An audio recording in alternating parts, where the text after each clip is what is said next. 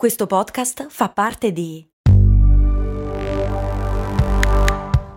Voice Podcast Creators Company.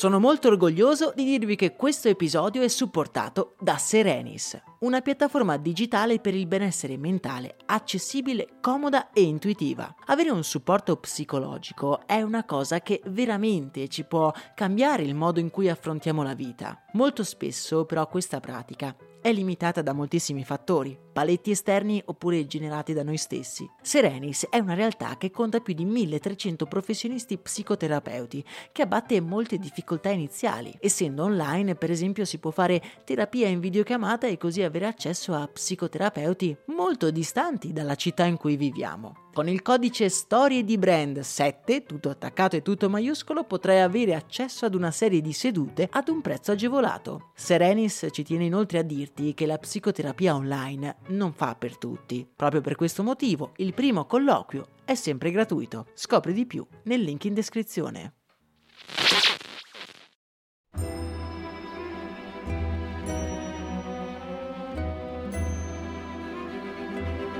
Ci troviamo in una piccola piazza di una cittadina francese di metà Ottocento.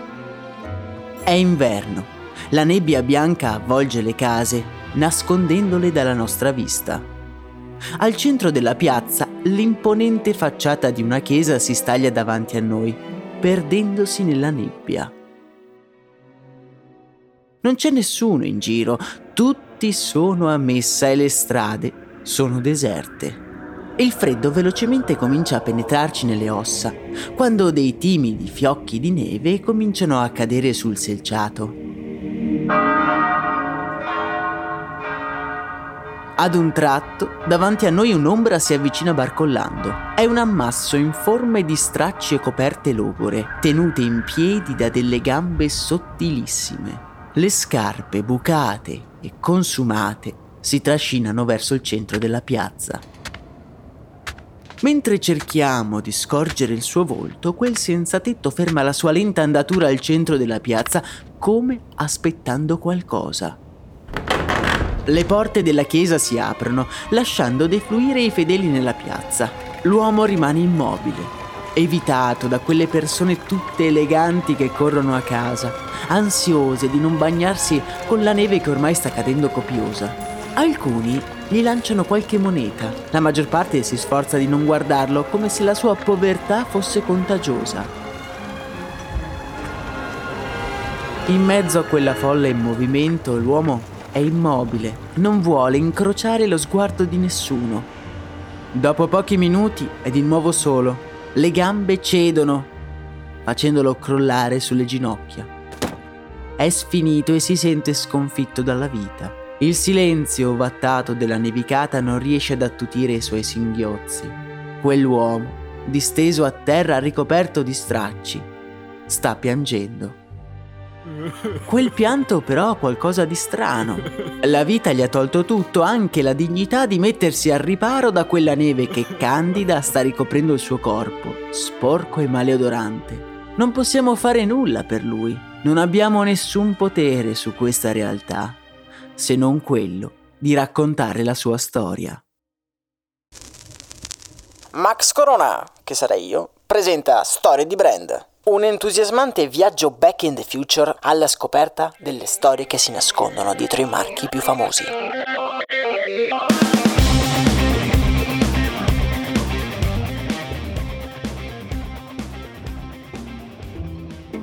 Bentornati amici e amiche su Storie di Brand. È un po' che non organizziamo un nostro viaggio nel tempo. Dovete cercare di perdonarmi. Ho un progetto segretissimo di cui vi parlerò.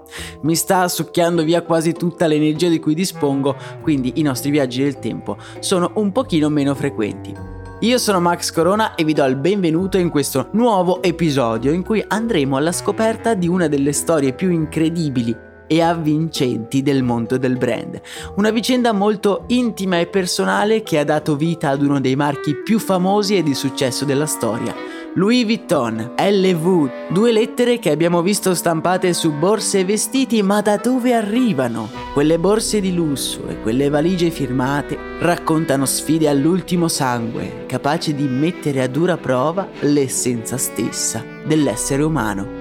Per dare un volto alla mia voce per gustarsi contenuti esclusivi vi ricordo che Storia di Brand è anche su Instagram, TikTok e Telegram. Ma ora basta parlare, è arrivato il momento di iniziare il nostro viaggio. Saliamo sulla nostra macchina del tempo e riavvolgiamo il nastro della storia.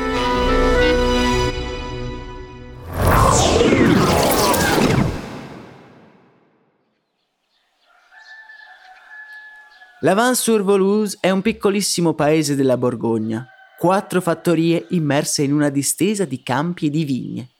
È primavera, il vento soffia sul grano e in lontananza vediamo un mulino stagliarsi sul tramonto. Proprio qui un uomo muscoloso sulla quarantina sta lavorando la terra.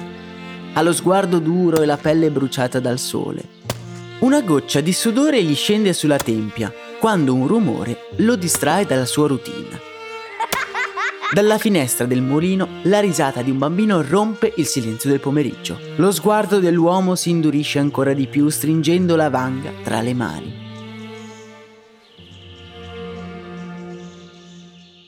Ma perché quella risata lo ha così infastidito? Incuriositi ci addentriamo tra le stanze fino ad arrivare in quella in cui il bambino, seduto ai piedi di un tavolo, sorride ad una donna che sta tagliando della stoffa color salmone.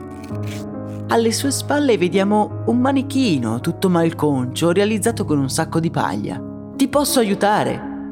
chiede quel bambino di nove anni quasi ipnotizzato dalle mani esperte della madre. Sorridendo, la donna gli lascia sagomare la stoffa con le forbici e in poche semplici mosse un grazioso cappello color salmone è pronto.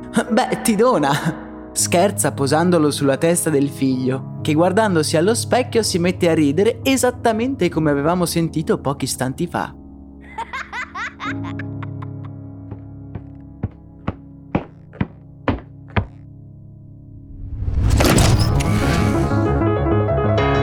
Sentendo il rumore della porta aprirsi, la donna toglie il cappello dalla testa del bambino prima di girarsi e vedere un uomo stempiato, con la pelle cucinata dal sole, stagliarsi davanti a lei. Tiene ancora in mano quella vanga e la alza con fare minaccioso.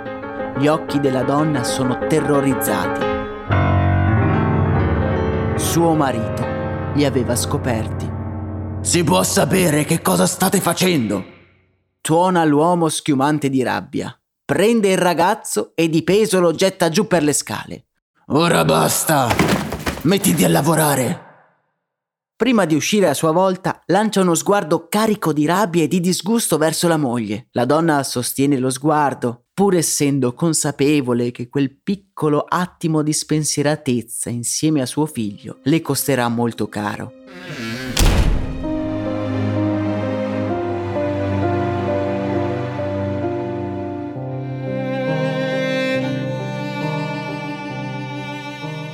Lasciata sola, la donna ritorna al suo lavoro. Ogni parvenza di sorriso è scomparso dalle sue labbra e una lacrima scende impertinente rigandole la guancia.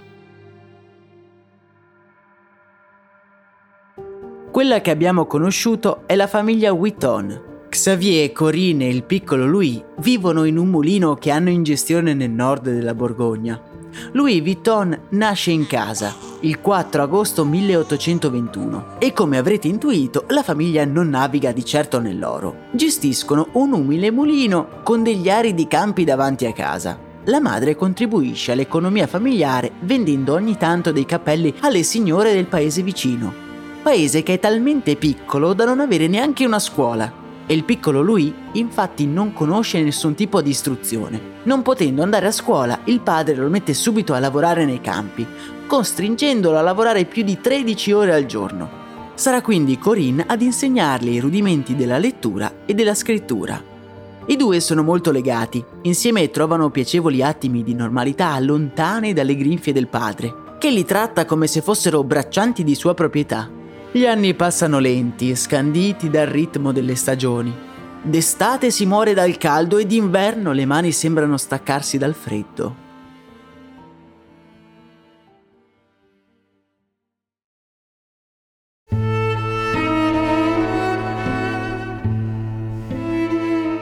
Pomeriggio di dicembre, lui è nei campi che lavora. La terra è ghiacciata, è dura e ostile. Il sole sta tramontando e l'unico pensiero che lo conforta è che tra poco si andrà a riscaldare davanti al fuoco con sua mamma, che gli racconterà una storia della grande città. Lui rincasa che è ormai buio e con sua grande sorpresa trova suo padre fuori dalla porta del mulino che parla con un uomo vestito tutto di nero. Hanno entrambi uno sguardo preoccupato. Tua madre non sta bene. Vedi di non disturbarla. Gli ordina l'uomo quando lo vede arrivare. Corinne effettivamente ha avuto un malore e ora la sua vita è appesa ad un filo. Lui si rifiuta di crederlo e scappa su per le scale verso la sua camera. È priva di sensi e lui, nel vederla, crolla ai piedi del suo letto. Vorrebbe stare con lei, assisterla, abbracciarla, ma il padre è di tutt'altro avviso.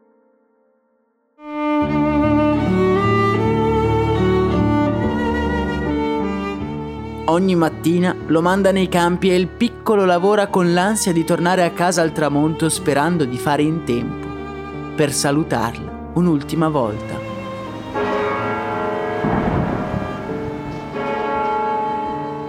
Corinne Whitton morirà un freddo pomeriggio del 1831, lontana dal figlio che sta vangando il campo. Lui è sconvolto a solo dieci anni e l'amore della madre era stata l'unica cosa bella che avesse mai conosciuto. La situazione, già drammatica, non fa che peggiorare. Neanche un mese dopo la morte della moglie, suo padre si risposa con una giovane della città vicina, che viene ad abitare con loro. Di giorno in giorno la vita al mulino si fa sempre più tesa. La matrigna, convinta da chissà quale storia del padre, si sente delusa da quella vita di stenti e riversa la sua frustrazione sul giovane Louis, che ora non solo deve sopportare un padre violento, ma anche una matrigna che spera ogni giorno di non vederlo tornare a casa. Lui ogni sera si arrampica sul tetto del mulino e guarda il sole spegnersi all'orizzonte cercando di immaginare quali mondi si nascondano dietro quelle distese di campi che sono la sua prigione. Sua madre una volta gli aveva parlato di Parigi, la grande città, le aveva raccontato delle sue strade, dei bar e di strane carrozze trainate da potenti locomotive. Ormai si è deciso. Alla prima occasione sarebbe partito. Nessuno si sarebbe lamentato della sua scomparsa. Non aveva idea di quanto fosse distante Parigi, ma sentiva che doveva farlo, doveva partire per lei. Sua mamma doveva scappare il prima possibile. A notte fonda di un giorno d'estate Louis Vuitton lascia Le Van Saint-Volusse e parte alla volta di Parigi, senza soldi e solo con un piccolo fagotto con dentro un pezzo di pane e una coperta. Si sente elettrizzato, illuminato dalla luna, quasi si mette a correre. In quella strada è solo, ma lì c'è qualcuno che veglia su di lui. I racconti della madre riaffiorano nella mente e il ricordo della sua voce lo guida nella notte. Lui è finalmente felice e purtroppo non si rende conto di quello che ha appena fatto.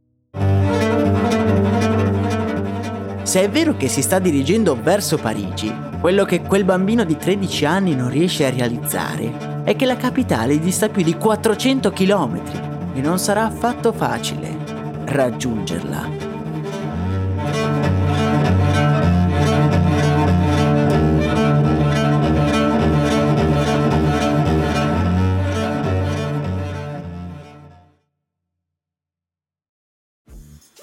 Dreaming of a better sleep? Tossing and turning is not your destiny.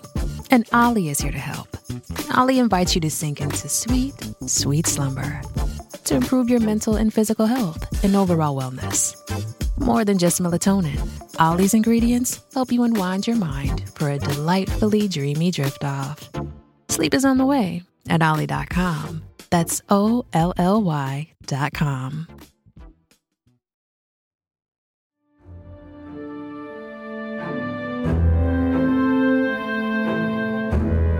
Louis Vuitton ha appena 10 anni quando sua madre, l'unica persona che si sia mai interessata a lui, muore improvvisamente. Il padre violento e la perfida matrigna gli rendono la vita impossibile, facendolo lavorare 13 ore al giorno nei campi prima di crollare esausto su un sacco di paglia. Esasperato da questa situazione, il piccolo Louis ogni sera immagina di lasciare quell'inferno e di partire alla volta della grande città, Parigi, un luogo dove, come diceva sua madre, tutto è possibile. Con la strada illuminata dalla luna piena, lui si mette in viaggio, scappa di casa inconsapevole di quello che lo aspetta.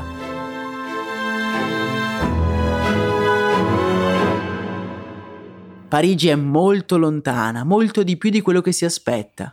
Lui cammina tutto il giorno sperando di arrivare a destinazione prima di sera.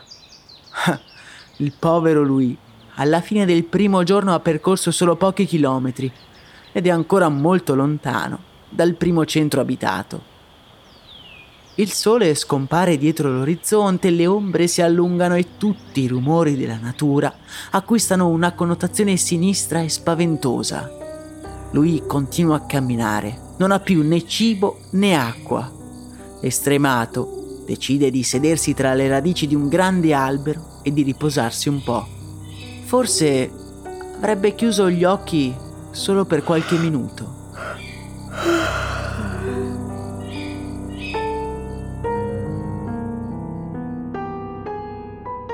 A soli 13 anni, Louis Vuitton comincia la sua vita da senza tetto passando di città in città alla ricerca di un pezzo di pane o di un riparo per la notte, si rende conto di essere da solo, di poter fare affidamento solo sulle proprie forze. Ha cominciato un viaggio dal quale non sarebbe più tornato indietro. L'incertezza del futuro lo spaventa, ma mai quanto la prospettiva di tornare indietro. Alla prima città avrebbe trovato un lavoro, avrebbe guadagnato qualche soldo e si sarebbe rimesso in viaggio.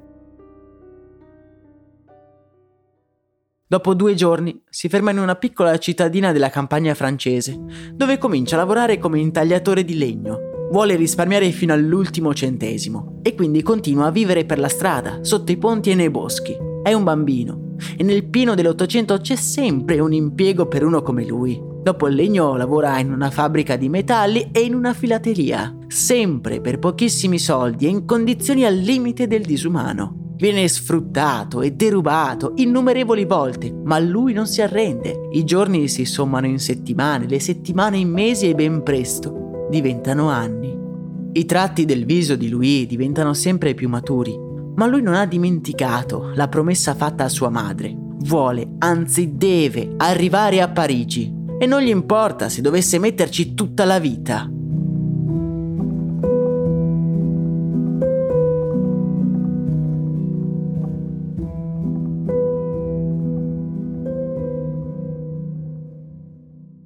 Un inverno lui lascia la città in cui vive per l'ultima tappa del suo viaggio. Comincia a camminare e ben presto i soldi finiscono, il cibo scarseggia e il freddo comincia a penetrargli nelle ossa. Come un ammasso di stracci si aggira per le strade di campagna, mendicando un pasto o qualche moneta. Il cielo è bianco e pieno di umidità quando il nostro protagonista entra da una grossa porta di pietra e raggiunge una strada apparentemente vuota. Sta entrando in una piazza e questa immagine risveglia in noi la memoria di una scena che abbiamo già visto. Quello straccione che crolla a terra dopo che tutti i fedeli sono usciti dalla messa è proprio Louis Vuitton. Dopo cinque anni di cammino è arrivato finalmente a Parigi. La neve cade fitta sul suo corpo. La vita lo aveva sfidato, ma ora lui sente di poter finalmente cominciare a vivere la sua grande avventura. Quello che abbiamo sentito era effettivamente un pianto di gioia.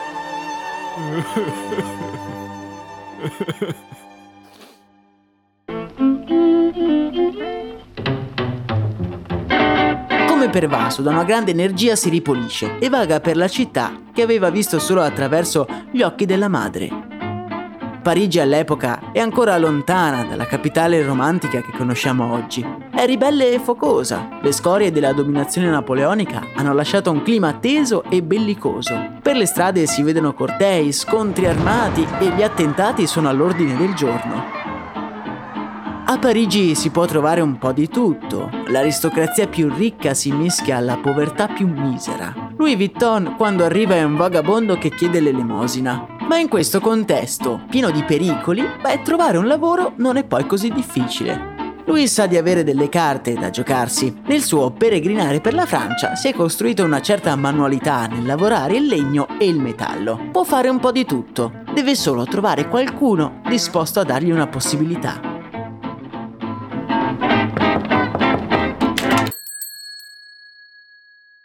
Lui è a Parigi ormai da qualche mese quando entra nell'atelier di Monsieur Maréchal, un noto artigiano specializzato nei bauli da viaggio. Sei un ragazzo fortunato, gli dice il vecchio facendolo entrare e dandogli un grembiule da lavoro. Ma cosa intendeva Marescià? Proprio in quel periodo a Parigi è stata inaugurata la prima linea ferroviaria e una nuova moda sta nascendo in città. Il viaggio di piacere. Questo nuovo interesse dell'aristocrazia si traduce in numerose richieste di bauli da viaggio. Marescià ha bisogno di personale e il giovane Witton capita proprio a fagiolo. Lui intanto si trova un appartamento sulla Senna e comincia a lavorare senza sosta. Ben presto però capisce che i bauli all'epoca sono ben lontani dall'essere perfetti. Viaggiare è una moda da ricchi e sinonimo di benessere economico. Sono gli aristocratici che fanno lunghi viaggi in treno o in nave. Essendo queste traversate simbolo di ricchezza, le camere degli alberghi e le cabine delle navi vengono addobbate con gli oggetti dei facoltosi ospiti, che quindi devono portarsi dietro dipinti, vestiti e porcellane. Inutile dire che hanno bisogno di bauli capienti e resistenti sono generalmente rettangolari, fatti di pelle però con un coperchio a forma di cupola. Lui comincia a lavorare su questi prodotti e si dedica anima e corpo alla missione di Monsieur Marechal. È un apprendista come tanti, con lo sguardo duro nato da una giovinezza di stenti e l'entusiasmo di una nuova vita che gli si sta disegnando davanti. L'atelier di Monsieur Maréchal è già molto rinomato in città e i ricchi signorotti vengono a comprare le valigie che poi utilizzano nei viaggi transoceanici e sulle lunghe crociere sulla Senna. La partenza dei battelli è sempre un grande evento. Enormi navi sfarzose si muovono sull'acqua in un tripudio di urla e saluti. Lui allunga spesso la strada prima di rincasare, passando proprio per il porto, dove da lontano vede allontanarsi questi grossi ammassi di metallo con dentro, beh, proprio le sue valigie. Giorno, disperso nella folla, il nostro protagonista nota qualcosa di particolare. Sbirciando nella stiva di una di quelle barche, si accorge che i bauli sono stati messi uno a fianco all'altro il tipico coperchio a cupola, utilizzato per non far ristagnare l'acqua nella parte superiore, non permette di impilare i bauli l'uno sull'altro. Come colto da un'improvvisa illuminazione, invece di andare a casa ritorna sui suoi passi ed entra nuovamente nel laboratorio di Monsieur Marshall. Vuole creare un nuovo baule, un baule capace di prendere il meglio di ogni materiale.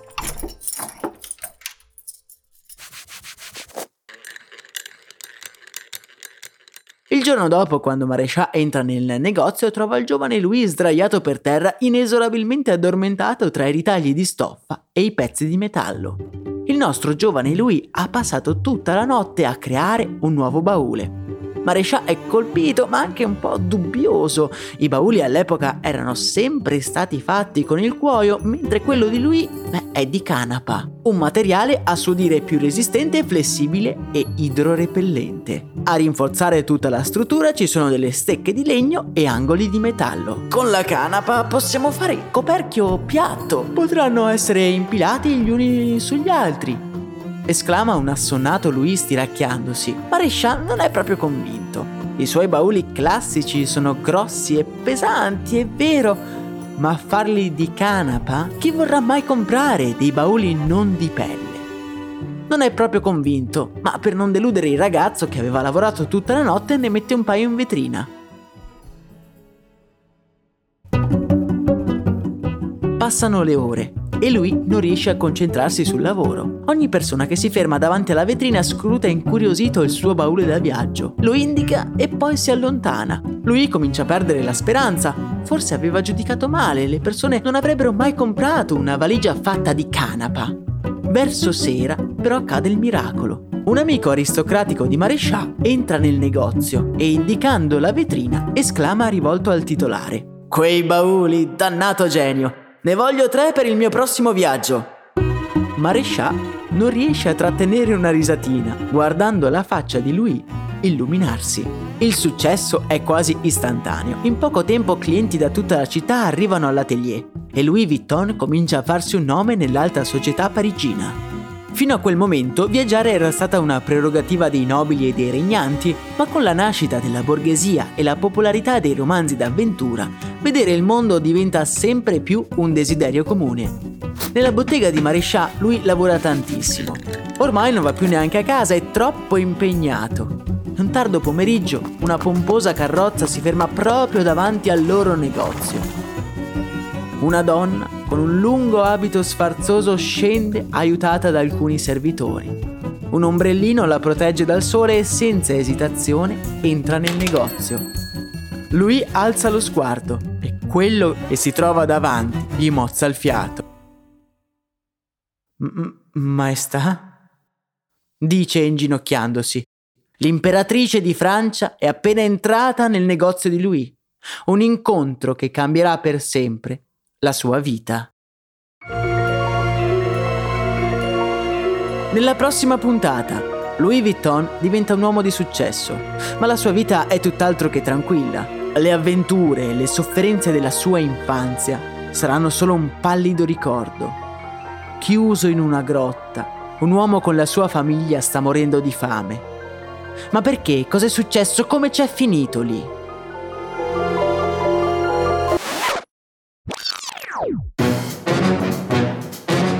Per seguire la prossima puntata di Storie di Brand, iscriviti al canale podcast, lascia una recensione da 5 stelle e condividi la puntata con amiche e amici. Io sono Max Corona e questo, come sapete bene, è Storie di Brand.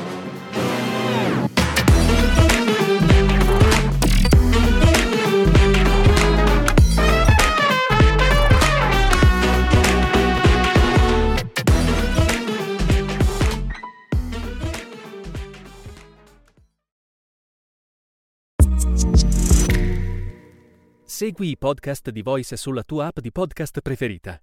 E se sei un utente Prime, ascoltalo senza pubblicità su Amazon Music.